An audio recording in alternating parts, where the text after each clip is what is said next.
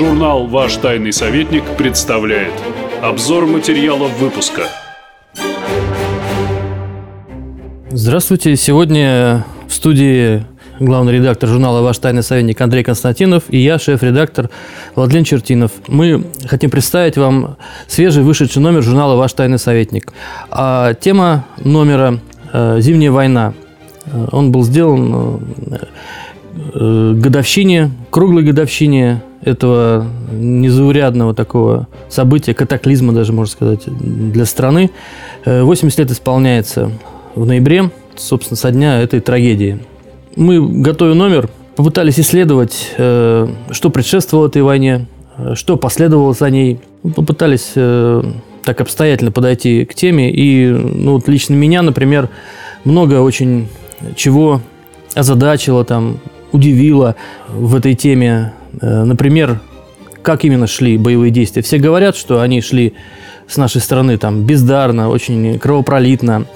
А почему э, и насколько именно бездарно все это происходило? Вот, например, эта тема меня очень удивила. Я всего лишь изучил стенограмму совещания э, в Кремле э, по итогам Зимней войны. Это было совещание комсостава, участников, непосредственно командиров Красной Армии, которые разбирали значит, опыт этой войны, ошибки. Ну и Сталин присутствовал, руководство высшее государство тоже. И меня, вот, например, этот документ, он так поразил. Во-первых, он поразил меня откровенностью, с какой э, разбирали ошибки свои, но больше, конечно, чужие. Там были взаимные обвинения и много чего интересного. Я вообще рекомендую почитать э, всем, кто... Ну, этот документ, он есть в интернете, стенограмма совещания. Э, понятное дело, там было несколько фигур, которых не критиковали, это сам Сталин, э, и было несколько тем, которые не поднимались, важных э, для этой темы. Это, например, репрессии 37-38 годов в Красной Армии, которые явно сказались на ходе боевых действий. Эти темы не поднимались, но результаты все равно всплывали. Почему было набрано там много молодых командиров? Почему э, они не соответствовали там задаче и так далее? Э, то есть а иногда это, соответствовали. Э, да, иногда соответствовали, но они э, вот особенно на первом этапе войны дело было швах. У нас вот есть главка такая, ну, я писал текст об этом, называется «Полный капец». Вот у меня такое ощущение. Капец – это фамилия одного из как раз этих военачальников, который выступал на этом совещании. У меня вот полное сравнение с Первой Чеченской войной. С началом ее, вернее. Когда и условия-то похожие тоже. Зима, там декабрь, тут конец января, э, ноября. В общем, вообще даже много похожего, хотя вроде бы государства разные. Тут э, Советский Союз только что рухнул, а здесь, наоборот, он только входил в силу. А те же сводные части, тот же бардак, и даже будут многие ошибки, не изучен совершенно соперник. Такая вот неподготовленность к, к войне, особенно зимней войне, она, в общем, похожа во многом оказалась вот для меня. Можно, конечно, сейчас остановиться на каких-то вопиющих моментах, но это просто туши свет, на самом деле. Вот как было два месяца, три, ну, два месяца они готовились к этой войне, как это э, можно сделать вывод совещания командира дивизии рассказывают, как их готовили. И, тем не менее, они прибывали на фронт, Э, в ужасном состоянии. Они как раз за эти два месяца износили там выданные им ботинки и выгружали части некоторые босиком несли эти ботинки в руках. Значит, э, форма, одежда была абсолютно не готова к зимней войне. Ну, например, хотя бы начиная с того, что она была черная, ну, темного цвета. Тем более, что очень холодно было в тот год, и достаточно рано пришли холода. Э, да, но при этом тут еще какая штука. Оказывается, много одежды, много лишнего несли на себе э, наши там эти противогазы, например. И по сравнению с финами, которые были одеты так, как и должны были одеты. Они готовились именно к зимней войне, в отличие от э, наших частей. Шинели эти длинные, которые путались там за все, за колючую проволоку, там просто в них было не, неудобно бегать, бежать. Э, буденовки, на которые было невозможно надеть э, каску, она начинала там съезжать всячески. За счет вот этого своего окончания шлема, да? Да, да, да. И э, автоматы. А знаешь, кто разработал Буденовку? Есть э, очень популярный миф, на самом деле, о том, что она была разработана еще при царе. Э, значит, художник Васнецов ее рисовал. Э, может, он рисовал, но вот, э, именно что все-таки это детище, как я вот тоже специально интересовался, э, именно уже Красной армии, именно уже советских времен. А существует устойчивый миф, что это вот она была завезена для наступления там, да, еще царской армии. Но вот оказалось, Эскизы, что действительно были. И э, просто сама по себе Буденовка, это все, все думают, что в гражданскую войну все, все бегали в этих Буденовках. Но это, в общем, не совсем так, на самом деле. Потому что, да, а так они в конце 20-х годов э, стали формой одежды обязательной, да.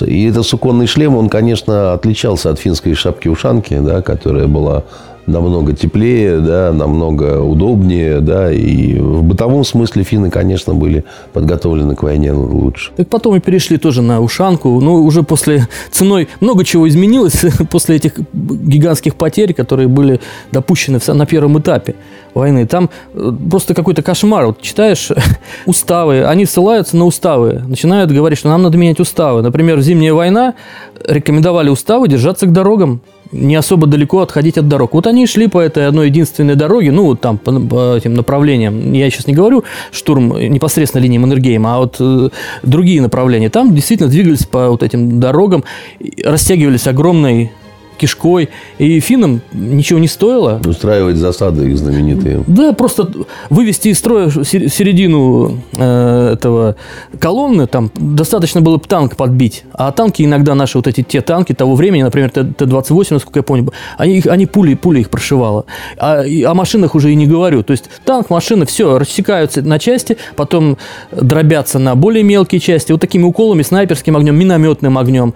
Леса, которые были вдоль дорог, тянулись, они толком э, не э, прочесывались, не, не разведывались. Это хорошо, что у финнов еще не было авиации, на самом деле, потому что тогда бы все было более трагично. Почти не было. Да, да, она была, но она не была вот того, тех масштабов, которые могли бы нанести э, колоссальный урон вот этим Они растянувшимся... как раз использовали авиацию в основном в разведцелях, насколько я помню, да, и э, для обеспечения быстрой какой-то коммуникации. Да.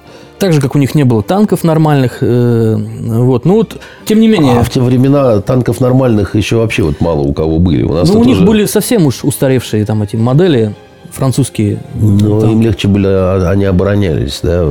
То есть в, в, в обороне танки не играют той э, серьезной, решающей иногда роли, роли, как в наступлении. Хотя мы помним, конечно, все, что танки это машины, которые любят лето, да? Они там даже и говорили вот на этом совещании, танкисты, командиры, что мы думали, что будет ограниченный характер использования танков. Он такой и получился, ограниченный характер, потому что танки вот на первом этапе, вот одна из ошибок, э, говорили, они, как вот на этих фильмах, которые показывали, пропагандистских, э, предвоенных еще, понеслись вперед на эту линию Маннергейма, оторвавшись от пехоты. И уже была допущена вот такая колоссальная ошибка. Финны отсекали, пропускали даже эти танки, ну, те, которые на надолбах не повреждались, и э, на минах не, не, не подрывались. Они пропускали, их уничтожали перекрестным огнем. А пехоту, соответственно, отсеченную они уничтожали уже другим огнем. Хотя, значит, э, такой вроде бы уже был ведь отрицательный опыт Халкингола, Потому что в Халкинголе была ситуация вот этих убийственных лобовых атак, когда японцы, так сказать, целую танковую бригаду значит, уничтожили при сходных обстоятельствах. Только там не зима была лютая, да, значит, а и э, вроде бы казалось бы, что тот же Жуков, например, да, там, он вот обретя тот э, негативный, отрицательный опыт, да, там, Халкингол незадолго до Зимней войны случился а нет, как бы, да, вот э, э, Халкингол, э, понимаешь, он в каком-то смысле повлиял на зимнюю войну.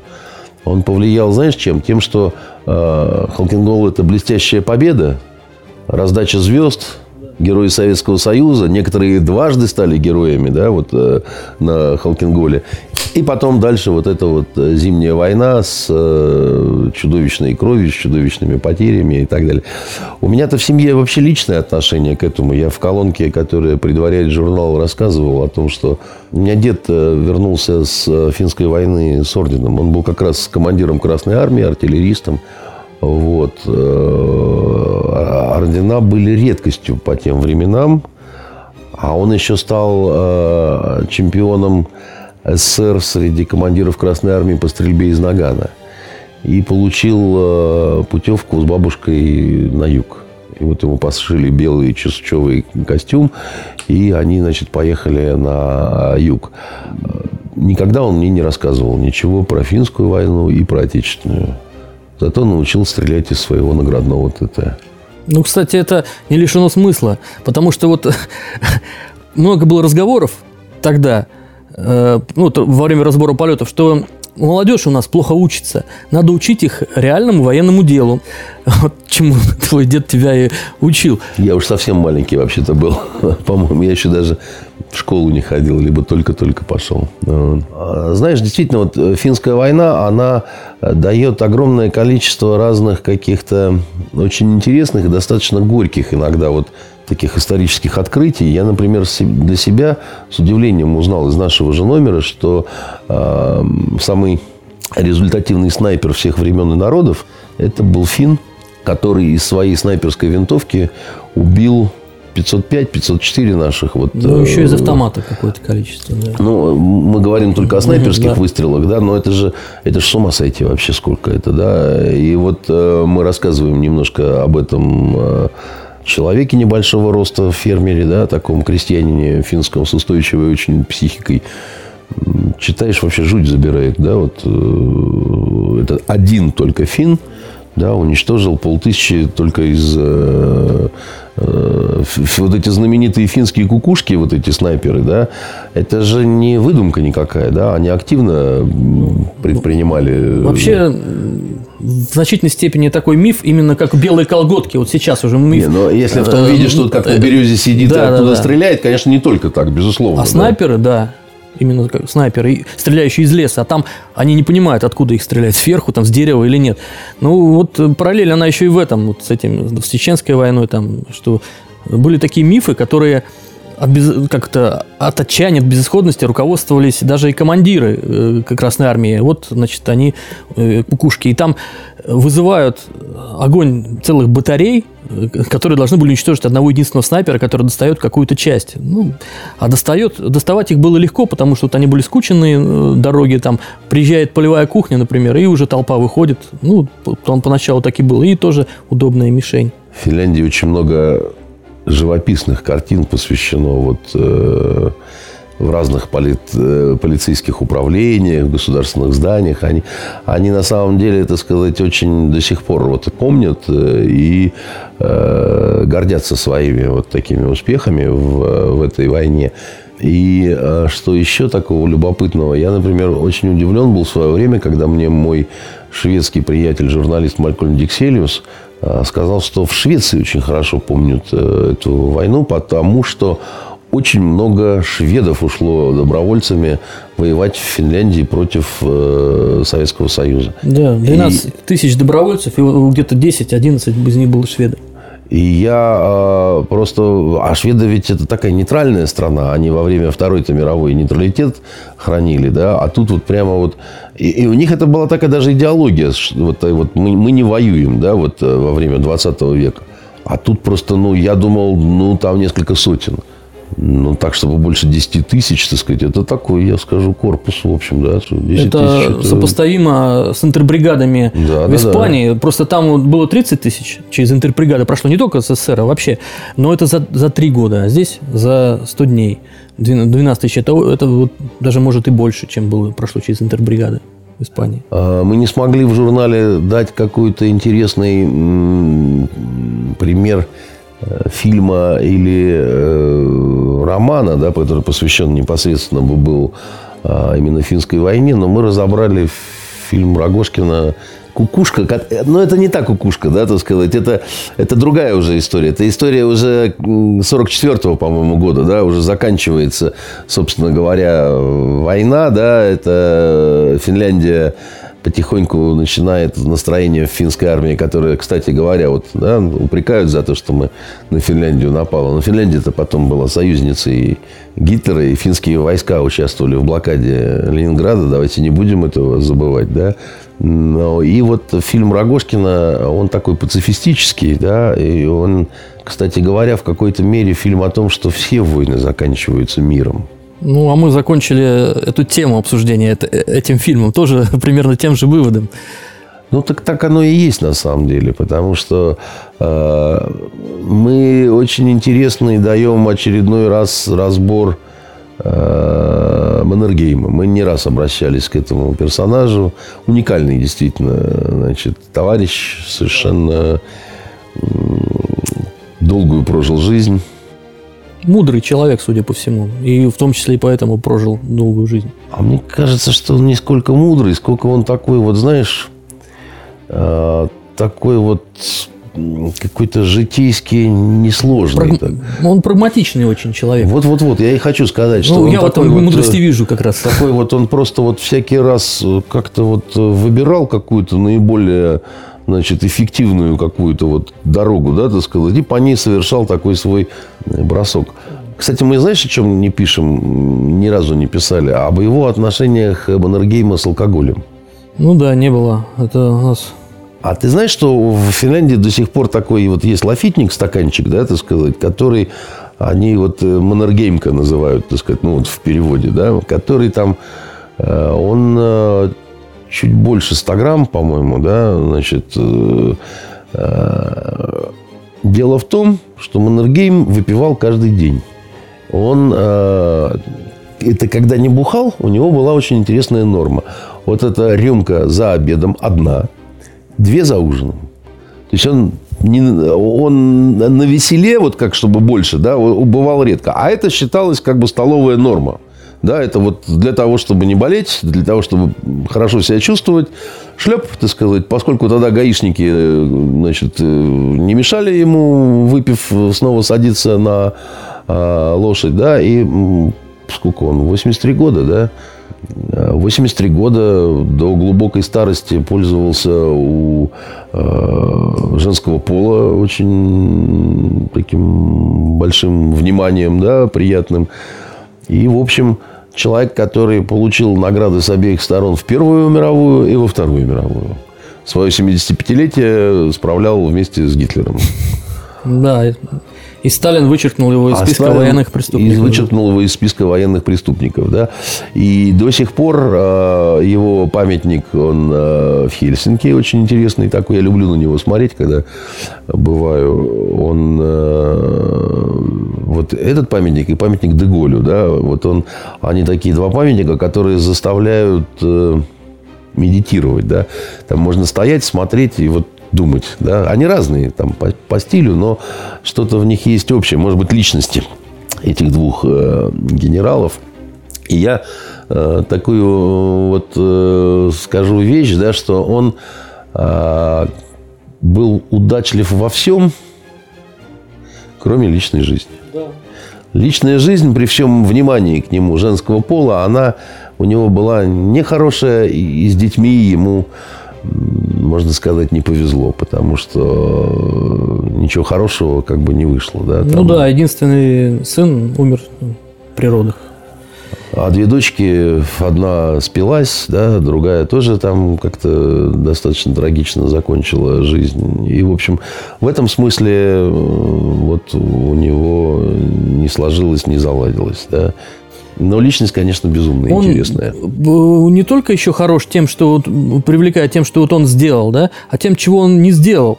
Он же предлагал финнам Э, согласиться э, на эти условия, на, перенос границы.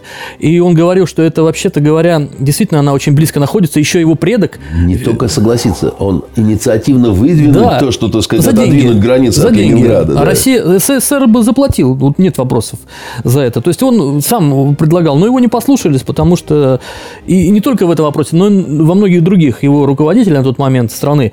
Но при этом он продолжал повышать боеспособность, да, ну, финской армии, э, модернизировать ее, строить эту линию, которая потом ну, получила его имя. То есть он не отчаивался даже, хотя он говорил, что надо увеличивать количество частей, надо готовиться к войне, надо, значит, выдвигать инициативы о переносе границы. Ну, не согласились, ладно, мы все равно работаем над этим вопросом. К нему было очень странное отношение у финнов. То есть они... Э сейчас к нему относятся намного лучше, Да. чем относились тогда. Ну, сейчас понятно, по результату, Да, да, как да. говорится. Да. Но еще э, есть такой момент, он свободно на нескольких языках говорил. Он свободно говорил на русском, он свободно говорил на немецком, на шведском, потому что он аристократ шведского происхождения, да.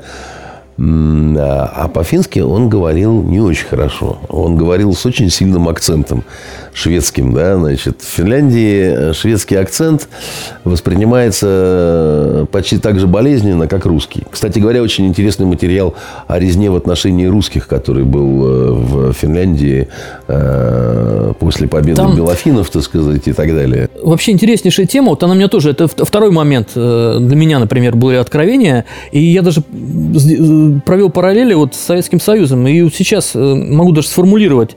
Парадокс же определенный в том заключается, что э, финны сколько уже бок о бок живут с нами здесь э, в Петербурге и по соседству, и внутри одной страны. Значит, часть там 100 лет, а какая-то часть почти 200. Да? Они живут с нами. И тем не менее, вот в, как- в какой-то момент случилась вот эта вот русофобия. При том, что жили они там, в Финляндии, э, цари создали максимально какие-то... Заповедник фактически. Да, это фактически они создали государство финское. Так и, есть, потому, а потому па- памятник русскому императору в центре Хе- Хельсинки перед их парламентом, да? Я вот не представлял, насколько это была независимая жизнь у финнов и вольготная. От налогов освобождены. Все налоги остаются там. Страна богатела благодаря этому. Значит, своя армия, которая не задействована в боевых операциях русской армии, не участвует. Своя полиция, своя денеж... Ну, де- армией это денежная было единица. назвать можно было тогда с, с определенным... Ну, Нет затрат на армию, вот что я бы, я бы сказал тогда так. Своя граница таможенная. Чтобы русский человек приехал туда, нужно было паспорт у финских властей там получить, чтобы пробраться.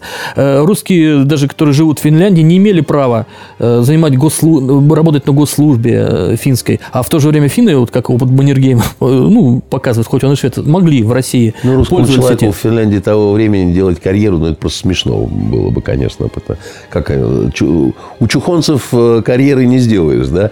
А Это была настоящая автономия. Это была Да. настоящая Свой фактически... парламент, э, Да-да-да-да. И э, такая как бы была заграница для многих русских, вот именно Финляндия. Ну, вот если параллель провести с Советским Союзом, Прибалтика, Грузия, вот вписывается, ну, у финнов, наверное, побольше еще Э, Эти было. народы очень умеют быть благодарными. Кстати говоря, Польша тоже была. Тоже, да, в, в та- в привилегированном положении. Но конечно. здесь вот какой вывод напрашивается, что вот это неравенство в рамках народов, да, в рамках одного государства, оно ничего хорошего для государства не несет. Потому что у одних возникает чувство, ну, ну, некой такой исключительности на фоне других, а у других чувство ущемленности. И это для, если мы хотим обеспечить единство, это такая бомба замедленному действию. Что и произошло, что вот тогда э, в случае с финнами, что потом в случае с Советским Союзом и вот этими окраинами э, независимыми.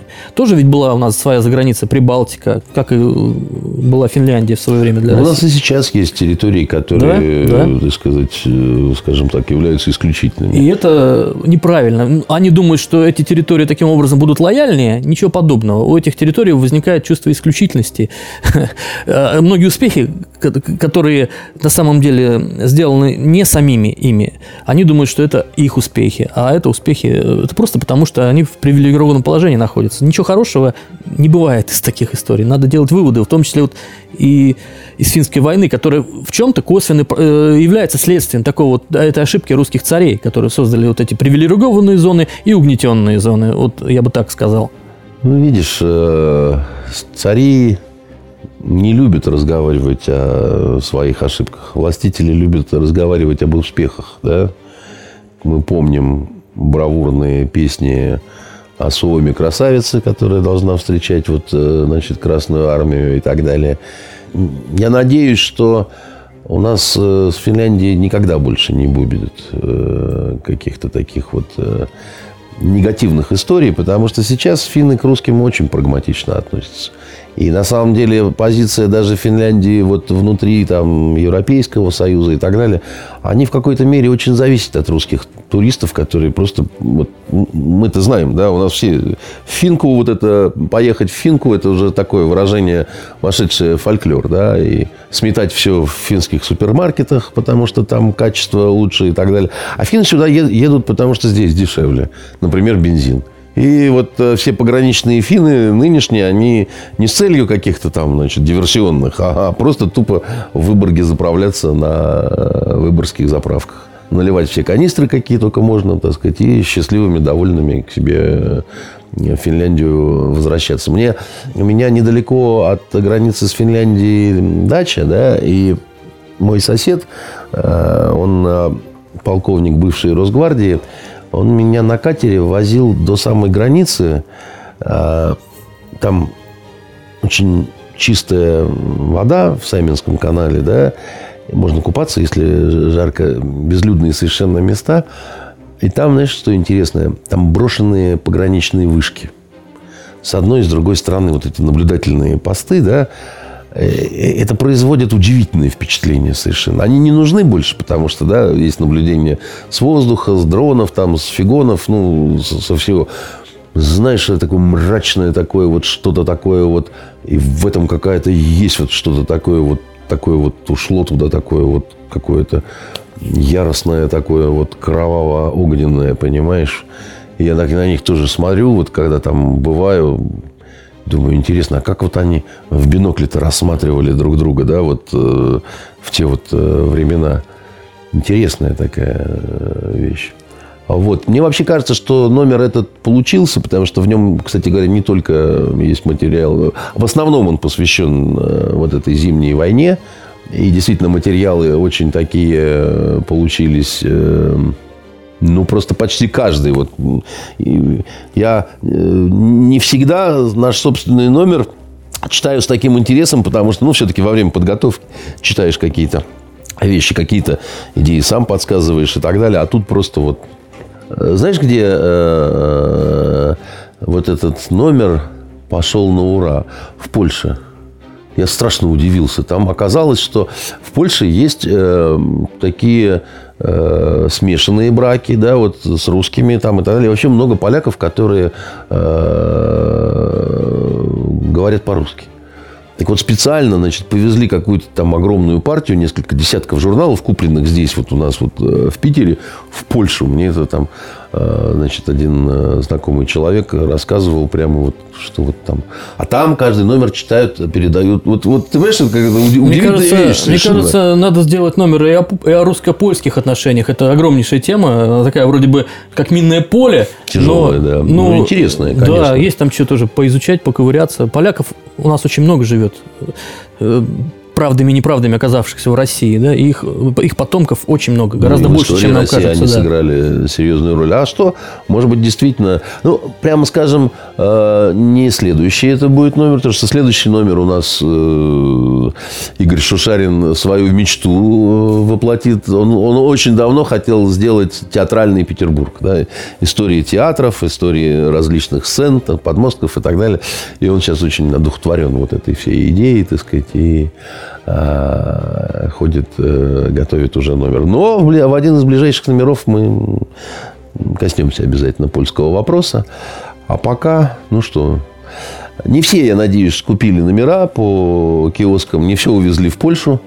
Вот, э, читайте «Ваш тайный советник», получайте удовольствие. Кстати, обложка получилась очень такая интересная. Маннергейм и Сталин. Спинами стоят Спинами друг другу. стоят друг другу, как да. бы обидевшись друг на друга. И он такой, да, приятный.